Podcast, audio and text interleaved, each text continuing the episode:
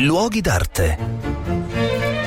Un cordiale saluto da Marco Carminati, sono sempre nel Palazzo del Quirinale e sto completando questa visita guidata insieme a voi. Abbiamo visto l'ala della Cappella Paolina della Sala dei Corazzieri, la lunga ala dove ci sono le sale di rappresentanza, un tempo galleria, abbiamo visto la Villa del Mascarino, sede degli uffici e, e dell'ufficio principale del Presidente della Repubblica. Adesso facciamo l'ultimo ala del palazzo che è quella che eh, prospicente i giardini eh, che stanno appunto dall'altra parte, un'ala che non vediamo dalla, dalla, strada e dalla piazza. Quest'ala venne particolarmente amata dai Savoia, dalla dinastia Sabauda, che ne fece eh, nella serie delle sale i, i luoghi della, della rappresentanza per appunto le feste, i balli. Noi sappiamo che i pontefici erano abbastanza sobri, la, il Quirinale non aveva del mobilio sontuoso e tra l'altro quando andarono via non lasciarono praticamente neanche un chiodo all'interno del palazzo. Così, soprattutto la regina Margherita, la moglie di Umberto di Savoia, ebbe,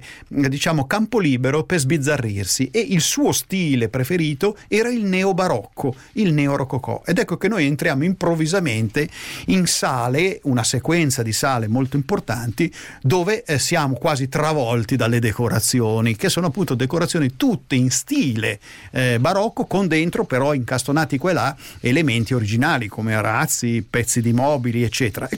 sequenza di sale, la sala degli arazzi appunto per gli arazzi francesi e ehm, i mobili, le console, i divani, tutto in un, un, tripudio diciamo di oro e di, di fasto che ehm, non era eh, originario del Palazzo dei Pontefici ma di una regina che finalmente, anzi della prima regina d'Italia che finalmente voleva ehm, fare di Roma e di questo palazzo il centro della grande mondanità della monarchia, della nuova monarchia sabauda.